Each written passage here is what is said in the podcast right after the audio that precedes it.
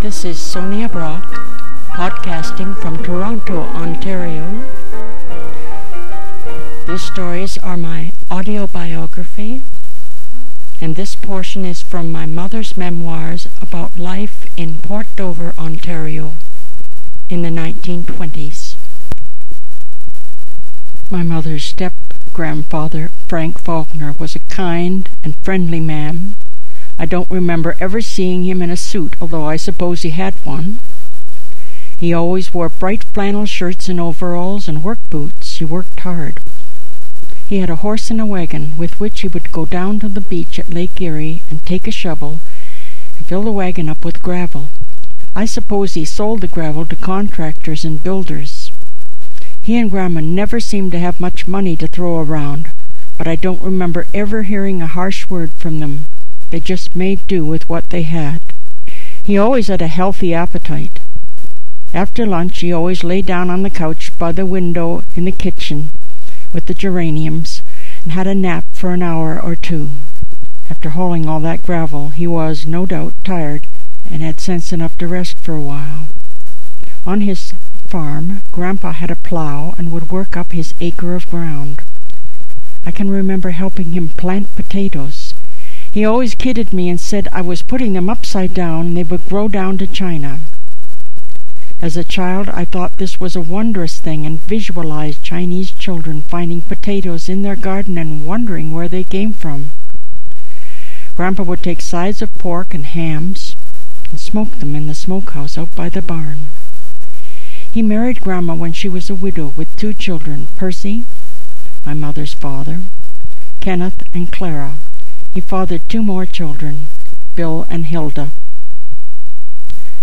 Sometimes Grandpa would disappear down into the root cellar.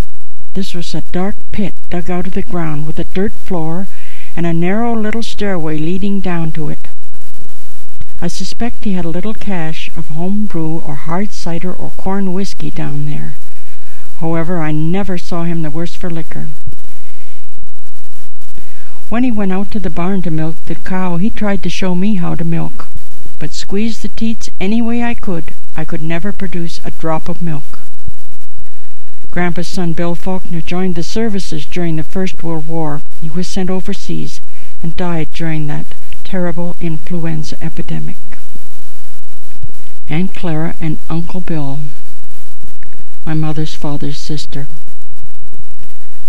Dear Aunt Clara, was a kind, loving, and giving person. My father's oldest sister, who lived at 66 Flora Street in St. Thomas, and who took in my mother and father and I when we were destitute because of the market crash in 1929. Her daughter and my cousin Edna and I were like sisters. We got along famously. If we got a cold, Aunt Clara would doctor us up with mustard plasters or onion plasters. She was an excellent cook, and I well remember her famous casserole of macaroni and cheese.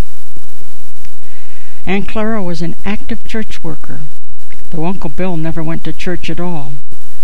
I remember Edna and I, one time, removing all the wallpaper from the front and back parlor. We had to soak it with hot water and then scrape it off with paint scrapers. What a monumental chore! Also, while our own family was staying there, my father put in new hardwood floors, I suppose to help pay for our keep. Aunt Clara was an active woman, quick moving, always busy. She was very close to her sister Hilda.